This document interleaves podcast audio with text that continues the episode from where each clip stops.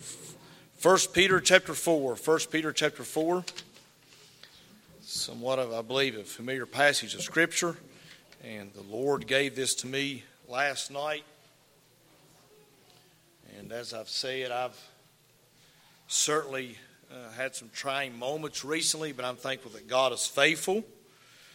And uh, He knows us. He knows that we're but dust, that we're but flesh, and He pitieth us. And I'm thankful for that because I need all that He's got. This is down to one bar. The other one blowed up, so we'll see how we do here. I want to read this, and uh, let me say I appreciate the fact that Willie chose to go to church somewhere while he was gone for a while. But uh, and I'm not knocking the church he went to and someone there may see this or whatever. I don't know. If they do, then hopefully they'll learn some truth. Uh, but I want to read what how they say to become a part of this. I'm not going to name the church. Uh, the church that he went to was a Baptist church. This is their profession of faith, and I want you to listen to this. So this means that means to believe and receive Jesus Christ, your personal Savior. In addition, bearing testimony to this decision by asking for baptism membership in the church. This involves a repentance from sin, Romans 3.23, which means a choice to change your lifestyle to obedience to God. Does anybody see anything wrong with that statement? Well, there's that's the beginning of the problem with it. You don't change your lifestyle to obedience to God. That's nothing more than turn over a new leaf. That's that's works. That's work salvation. Not, again, and I told Willie I was going to read this, and I said, I'm not knocking him. I'm thankful he went to church. He just picked a church and went to it. If you want to hear, if you want to experience some things, try not to miss our church too much, but go to some other church. And accept, number two, an acceptance of salvation through Jesus Christ, which means believing that Jesus died on the cross for your sins. That's true. Here's another problem, though an acknowledgement of Jesus as Lord or Master of your life, which is a commitment to study His Word and obey His commands. You study His Word all you want to, you're only going to obey His commands all you want to, but you're still not going to be born again. There's one thing here that's lacking. She's fine. She's fine. And lastly, bearing testimony to your faith by joining a church and being baptized. Glad to get you wet to wash you off every now and then if you need it cleaned. But the problem with that statement of faith is there's no, what I read there, there's no mention of repenting of your sins for salvation. That God calls you and you answer that. It was all choices you make and it was works. And we know that that just doesn't do it. But anyway, I just wanted to share that with you. And it'll go in somewhat to this message. 1 Peter chapter 4, verse 12. Is everybody there? Amen. Let's all stand for the reading of God's Word. If you're able to honor the reading of God's Word, stretch your legs just for a moment. I won't be real long. I'll try to be get through this, but uh, this is something that God, like I said, give me. Uh, certainly, He was speaking to me. Verse 12 says, Beloved, think it not strange concerning the fiery trial which is to try you as though some strange thing happened unto you. But rejoice inasmuch as ye are partakers of Christ's sufferings that when his glory shall be revealed, ye may be glad also with exceeding joy. If he be reproached for the name of Christ, happy are ye.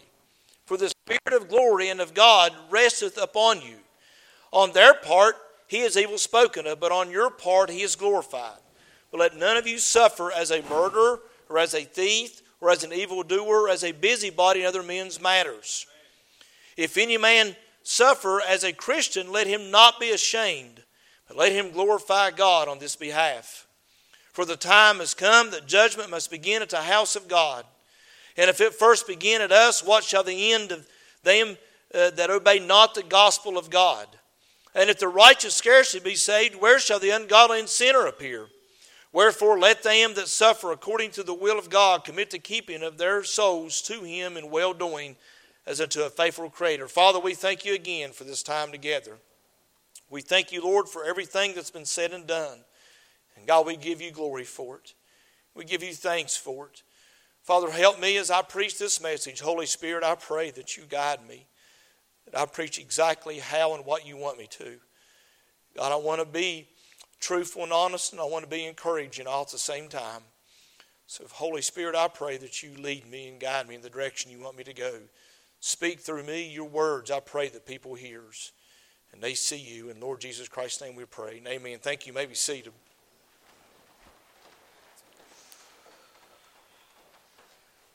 Now, as Peter mentions this, if you read uh, this, you see in verse 12 ends with an amen. So there's a, there's a change of thought here, there's a change of subject somewhat. And again, uh, the chapter didn't break here. Uh, doesn't mean that the subject completely changed, but the chapter broke in other places. And, and let me say this. Uh, even though sometimes I think that maybe it would have been better if the chapters was broke here or there, I believe God ordained where they were broke, and I'm not going to criticize them. Uh, God really doesn't care about my opinion, nor does He care about yours. I'll be quite honest with you. Um, but here in verse 12, a, a, verse that I think we need to learn and probably become more familiar with is these passages of verses. When he says, Beloved, think it not strange concerning the fiery trial which is to try you, as though some strange thing happened unto you. So much of the time, when things happen in our life, when things come our way, we think it's strange. And to us, it is strange, but the Bible says, Don't think it's so strange that this is happening to you.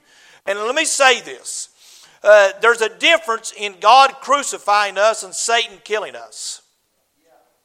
Both have the same result. We're both dead. But they have different, uh, uh, different purposes, different value system. Thank you, brother.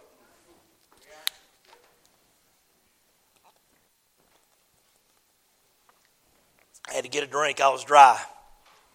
Scott Matthews, and I never forget that here preachers with cough drops because of dry mouth syndrome. I suffer from that too, but I'm now, if I preach with a cough drop in my cough drop in my mouth, somebody would get drilled along the way.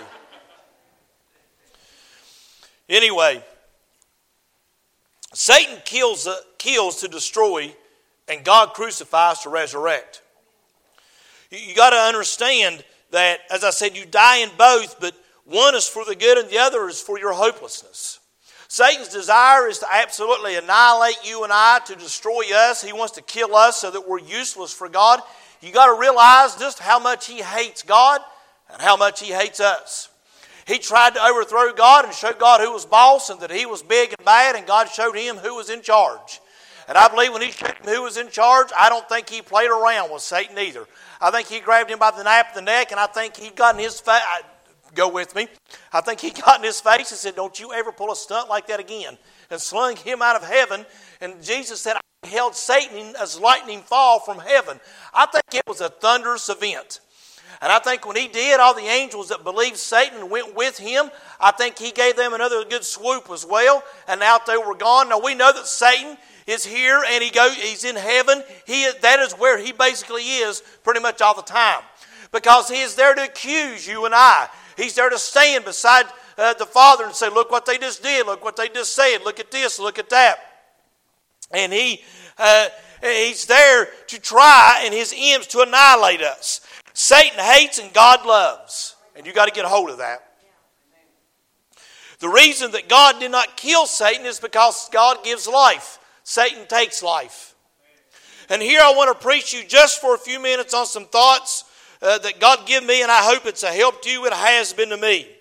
In verse 12, as I've already read that, there's strange things that happen in our life. They seem strange and we can't wrap our mind around it. We don't understand why this is happening. It doesn't make sense.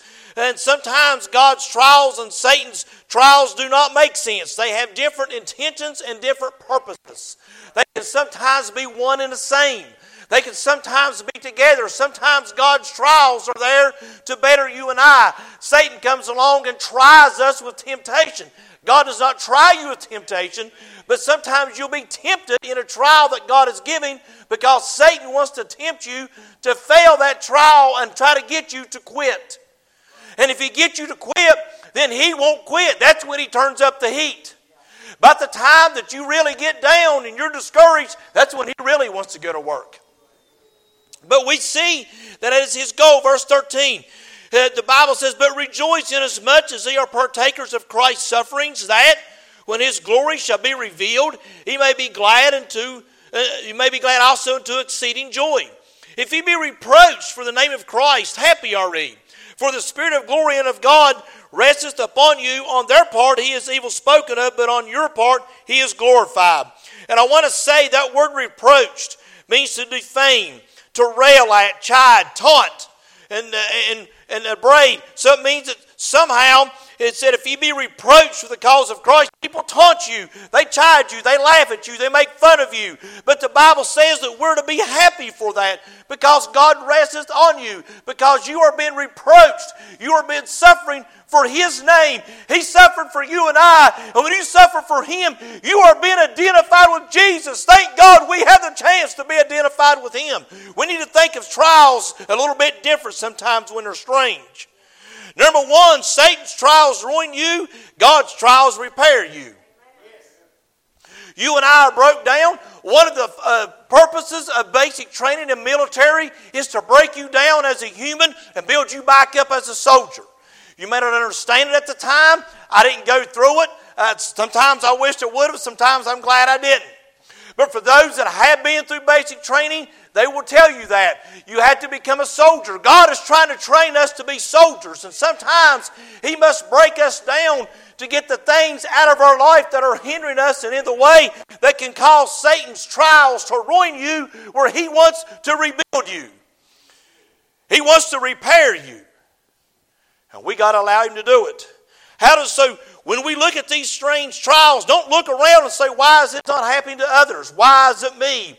Why am I going through this? Instead of just asking yourself that, ask God that every now and then. I actually ask Him all the time.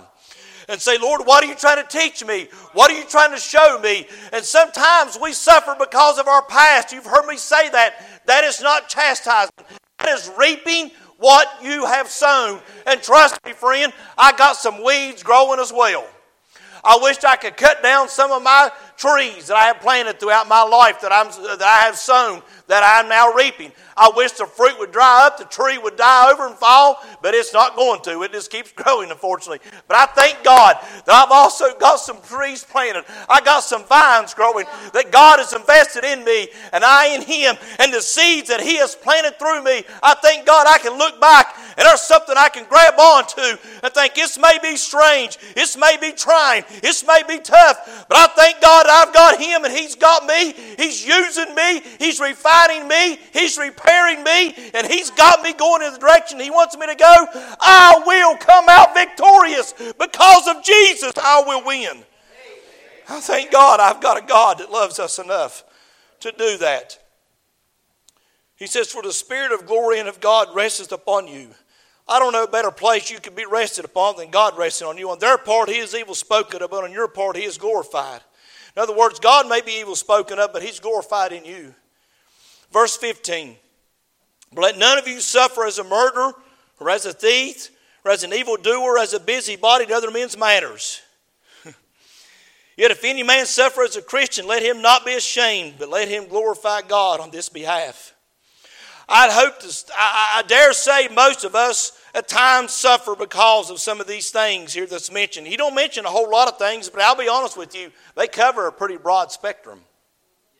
When he says murder, I don't think he's just necessarily talking about sometimes when you actually have to take someone's life. Our heart, sometimes, in our heart, if we could take someone's life, we probably would. I believe the Bible, in, under grace, calls that a murder. Because the Bible says if you hate a man, you basically have murdered that person. You're the same as. Because under grace, under the law, you had to be guilty of the act. Under grace, it's here, friend. And there's times we get angry enough and mad enough at people that we can absolutely choke their head off sometimes if we could. Verse 14. Let me read this again because that goes to number two as well. He said, If he be reproached with the name of Christ, happy are ye. Number two, Satan's reproaches are for doom and gloom. God allows reproaches for his glory and honor and our delight. Let me read it again. Satan's reproaches are for doom and gloom. God's reproaches are for glory and delight. Do you know that God delights in us? He wants us to trust Him. He wants us to submit ourselves to Him and give full assurance to Him. Listen, all of us are going to sin. That doesn't make it okay. You should strive not to. You should do everything in your power not to sin because let me tell you, there's always punishment, there's always death. It never pays to sin. It will always hurt. It will always defame. It will always embarrass God. It'll embarrass you. It'll embarrass the church and everyone in your life. We must learn to turn from sin and do our best to live a clean, holy life before God. So if I'm reproached and if I'm tried, it's for His glory and not for my wrongdoing. I don't want to suffer doom and gloom because of my sins. That's what Satan wants. He wants to get you down and say, Look what you've done now. Look how bad you messed up now. God won't forgive you for this. Man, this consequence will never go away. You've done her now, Buster. God is mad at you. Look what you said. Listen, you've done this. Hey, am I uh, am I near you? Yeah, because he does me the same way. Do you know that God delights in us? I'm tired of Satan's lies. I'm tired of his deception. I'm tired of his bumblings and mumblings and all that He wants to do to us and the suffering He wants us to go through. His trials are to ruin you, God's trials are to repair you. Satan's reproaches are for doom and gloom, God's reproaches are for glory and delight. If we would only delight ourselves in Him, how much better it would be. Let me read verse 16 again. Yet if any man suffer as a Christian, let him not be ashamed, but let him glorify God on this behalf. There's times it's not easy to stand up in the face of this world, in the face of all the things that's going on, and say, I'm a child of God, I'm a Christian, and, I, and get made fun of. It is probably worse in, when you're a kid in school. I'll acknowledge that, no doubt about it. But you know, as a grown man, I've been on jobs where I told someone I was a Christian and I was honored about it and I didn't hide it. And some people to that day still laughed and made fun of me. I had a sticker on the front of my hard hat that said, I love Jesus. I put it there so I could just go ahead and put a lot of the comments and stuff behind me. One day a boy looked at me and said, Who's that Jesus you're talking about? He was too stupid to figure out I could fired him on the spot for anything I wanted to at that moment. I wanted to, but I didn't. But no matter how old you are, no matter what walk of life you go through, somebody is going to reproach you and give you a reason to try to be ashamed of Jesus. Don't ever be ashamed of Jesus. He wasn't ashamed of you and I. Do You realize he hung on a cross naked, beaten for you and I. He's not embarrassed of you, and thank God I don't want to be embarrassed of him. I don't want people to say, well, I don't want to stand before God one day and say I was embarrassed to tell people about you, Jesus. He said, but let him glorify God on this behalf. Verse 17. He said, The time has come that judgment must begin at the house of God. But if it first begin at us, what shall the end of them that obey not the gospel of God? Let me explain to you a little bit of what's going on. I'm just preaching to you some thoughts and, not really going in a lot of detail about the explanation of this scripture, but I'm hoping you're getting something from it. I don't know, it helped me, but me. But we must first judge ourselves, and God will start judgment here at the house of God before He will outside. He wants us to act right. If we're not doing these things He just mentioned, then where do you think judgment is going to start? God expects us to live right. God expects us to set the example. God expects us to stand strong. God expects us in the face of adversity, in trials, and when strange things happen to still be able to stand up and say, I trust you, Jesus. I've got you, Jesus, and He's got me, and I know where I'm going when I leave here. I know who holds tomorrow. I may not have a bite to eat tomorrow, I don't know, but I know who's got a hold of me, and it's Him, it's Jesus. Jesus, He's all I need. So we, you and I must stand sometimes in the face of trials. He said, if it first begin at us, what shall the end of them that obey not the gospel of God? We know what it is. It's destruction. Verse 18, it says, And if the righteous scarcely be saved, where shall the ungodly and sinner appear? Let me try to explain something to you. Let me slow down just for a second, and I, and I won't be much longer. Do you realize how close you and I are to hell? You understand? Let me, let me get your attention just for a minute. It says if we're scarcely saved. That means just exactly what it sounds like it means. There is no, pre, no uh, private interpretation, there's no big secret bomb here I can drop. It's not there. Do you understand that's what it took to give us salvation? And you and I even with salvation, still disobey God on a fairly regular basis. It's only because of Him that we're saved. Your works, your prayers, your good deeds does not keep you saved and does not get you saved. And yes, God is pleased when we do right, but it does not gain you any favor as far as Him loving you anymore, no matter how you act. Although I recommend you do what He says, it's in your best interest. And think about the billions of people who never hear the gospel. Do you start to see and think what it took to bring us salvation? Do you start to see how close you and I really were to hell? When you realize how many billions will never hear the words Jesus Christ. And then you understand how many millions through the centuries has heard the words Jesus Christ and said, No. If the righteous scarcely be saved, where shall the sinner and unrepentant appear? They're going to be before the great white throne of judgment. And they're going to be there. They're not going to have an answer. These people that says, well, I'll hold my chest out and hold my head high and tell God I've done my best. I said, no, you won't. No, you won't. You'll bow before him like you. I said, you'll want to crawl down in a ditch somewhere. You'll want to bow so low to him. I said, there's not going to be one. It's not going to be there. Standing before God at that day will be worse than being in hell, according to the way I read the Bible.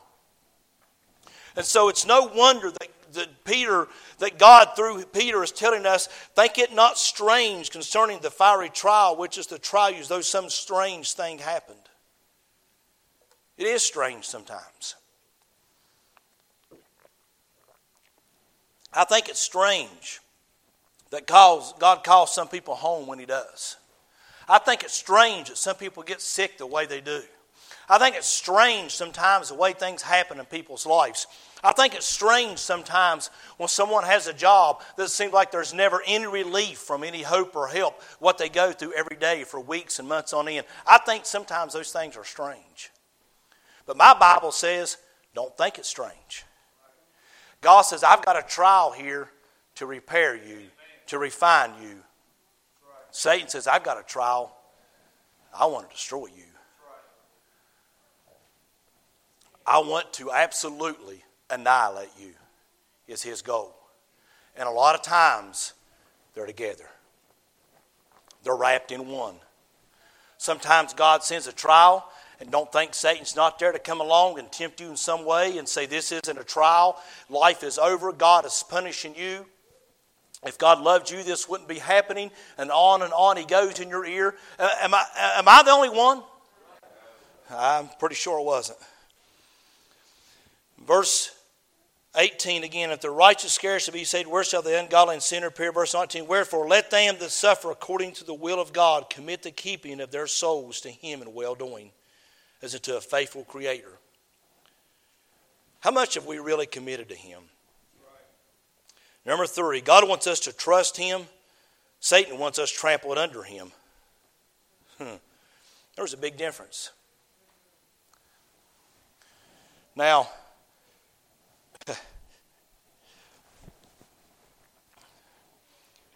when it feels like sometimes that it can't get any worse, and sometimes it does. Every person in here look listening to me right now or whoever watches this on live stream or hears it on the sermon audio whatever whatever one's listened to it will feel like there've been times in your life that it can't get any worse. And you feel like as an individual it's worse for you than anybody else. We all feel that way. I mean you, go through those moments and you think and then satan will start showing you people that's not suffering like you are Man, I tell you what, they, they're not eating cornbread and, and pinto beans. They're eating steak, praise God, or whatever it is you like. Praise God, they had macaroni and, uh, macaroni and cheese at their uh, family picnic, church picnic. They didn't have all those nasty salads that I'm going to preach against till my lungs explode. Y'all tell, y'all see one of my, my pet peeves in life right there, by the way. I better move on. Can I get an amen? I bet all these kids would amen me too. Um, But Satan wants you broken. You know when you trample something or somebody underfoot, do you understand what that means? In the, in the Bible, there's places that it gives the picture, and this is the picture that it gave Jesus with Satan. It's as though he put his foot on the throat of the enemy. A king would do this when they defeated another king. When one uh, uh, civilization or one certain group of people defeated another, the ruler, of the king, would put his foot on the opposing king and say, You're defeated. That was the ultimate display of defeat. And that's what Satan wants for you and I. And when he gives these trials, and the Bible says, God tells us over and over and over and over to trust him. And over, no matter how strange it seems, no matter how bad it gets, and no matter how you think that your life is over, that this is the end, I'll never see the light of day past this trial. This has no ending. This has no hope. There's all darkness all around me. There's nowhere to turn, and I've got no way out. God, where are you? He's right there. And just about the time Satan's sometimes ready to put his foot on our throat, I believe that's when God steps in and says, That's enough. That's enough. My trials come to repair them, resurrect them, and restore them. Satan's trials are come to destroy and to absolutely trample us underfoot. He wants you dead. If he can't kill you physically, he'll do his best to kill you spiritually to where you don't come to church. You know, there's people that came to this church when I started. Maybe my preaching caused them not to come back. I can't knock them. I don't know. But they were coming they're longer in this church. They're not in any other church either. There's people that I've talked to. I'm telling you, if all the people that I've heard say they used to go to this church, if they would all come, we would have people outside lying around the parking lot. So many people I know, I used to go. I used to go. They might as well look at Satan and say, You won. The only time you throw in the white towel in the Christian walk is when you throw it to God and say, I surrender. You never throw it to Satan and say, I give up. Don't let him have that. God says, Trust me, trust me, trust me. It's not easy, it's dark. The waves are boisterous. Life seems impossible. Sometimes the pain in your body won't go away. Sometimes the confusion that comes from what's going on just gets worse. Sometimes the bills aren't always paid. Sometimes those that we lean, lean on, rely on the most, seem like they can't help us. We're limited what we can do. We're all going to leave here one day, whether by rapture or by death. None of us is going to stay here forever. And it seems like God takes those we care about the most. It seems like the most inopportune times sometimes. But you know something? There's no good time to die. That doesn't exist. But there's a perfect time to die for God. And I said, I'm trying to quit. I'm rambling. I got to hurry. I got to quit. But listen, no matter how strange it gets, no matter how hard it gets, no matter how bad the wind blows, no matter how much the storm comes, no matter how deep the flood is, just trust Him. Trust Him. Don't take your eyes off of Him. Trust Him. Because the moment you start trusting in yourself, that's when Satan comes along and says, Now I go to work. And that's when he'll start trampling you underfoot. His desire is to absolutely destroy you and I. And I'm going to be honest with you. There have been times I've given him enough. I've allowed him enough time in my life. I've given him too many opportunities to bother me, to trample me, to kick me, that I'm down instead of getting up and saying, Praise God, glory to God. Thank you, Jesus, what you did for me. Thank you for loving me. Thank you for encouraging me. Thank you for helping me. Thank you for saving me. Thank you for giving me hope beyond this world. Thank you for providing for me. Thank you for giving me a church to go to, church family to, to, to support, and a church family to go to church with. Thank you for loving me. Thank you for knowing my name, for putting me in the Lamb's Book of Life. Thank you for all the things we could thank Him for over and over and over and over. Thank God for the breath in my lungs. Thank God for the shoes on my feet. Thank Him that I've got a whole closet full of clothes. I've got a vehicle to drive. A lot of people never care about the gallon of gas because they'll never own a vehicle to put it in. You and I have it good. Thank God we're saved. We've always got something to thank Him for. And, and it, listen, the next time Satan comes along and says, Isn't it strange that God's doing this to you? Yeah. Satan, I'll, I'll, I'll agree with you on that point. But I think it's more strange to listen to you than it is God. And tell him, take his lies and peddle them on down the road to somebody else. Trust him. Trust him, trust him. No matter how strange it gets, trust him. Some people that nearest and dearest to me in my life right now are going through trials and things that I don't understand, and I think it's strange. It doesn't make sense to me. But I'll say this, and I'm done, I promise. But I, have never been able to make sense of salvation. Have you? Rex reads and studies almost more than anybody I know. He actually is smart.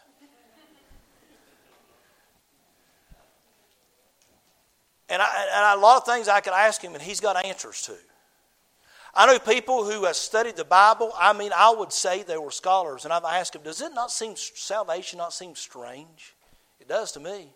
You say, What do you mean, preacher? Don't it seem strange that a perfect God who's never sinned said, This is what I expect you to live up to, and you don't? He says, Oh, because you don't, I'm going to destroy my son for you. That seems kind of strange to me, don't it, you? But thank God he did it. And sometimes it may seem just as strange what's going on in your life. Sometimes it's because the one verse I read, what we've done, our sins or disobedience or not listening to God. And sometimes it's just a trial that either A is there to uplift you, restore you and repair you, resurrect you, or B, it's there to absolutely trod you underfoot, to annihilate you. Usually they're together. If they start out separate, it's not long before they're together. Every day of your life, Satan is studying you every second of your life. He knows what makes you tick, he knows what makes you ticked off. He knows what, what you like, what you don't like. He knows what works and doesn't work. He's got 6,000 years' experience on us, so we're not going to figure it out. Quit trying to say, God, I don't understand, but I trust you. I trust you. I trust you a God that gave his only begotten Son for you and I, I'd say we could put some trust in him. No matter how bad it gets, no matter how much you just want to scream sometimes, just trust him. Father, we thank you again for this time together. And God, I. I know this was kind of thrown together in some ways, Lord. This is what you laid on my heart. God, I, I thank you for it. God, it may not have made sense to anybody else, but God, it sure did help me. I thank you for Jesus. I thank you that you loved me, that you died for me, that you gave your life for me, that you bared it all for me, that you held back nothing, that you gave me eternal life. And when you held nothing back of yourself, you also didn't hold back the gift that you give us. You gave it all to us. And I thank you and I praise you, Holy Spirit, that you guide us, you direct us. Lord, no matter how strange it may get sometimes, I know I can still trust you. Our finite minds, Lord, we're so limited. God, we don't know what's going on. We like to think we do, but God, we don't. We can read in your word and get some idea, but God, realistically, in the grand scheme of things, we don't get it very much of the time. But God, you sure got it. So, Lord, I thank you and I praise you. In Jesus, your sweet and holy and precious name, I pray. And God, if there's anyone tonight that needs to do business with you in any way, shape, or form, encourage them and give them the confidence and the courage to come to this altar and pray. And we thank you. In Jesus' name we pray. Amen. As we stand, we get a song. If there's anything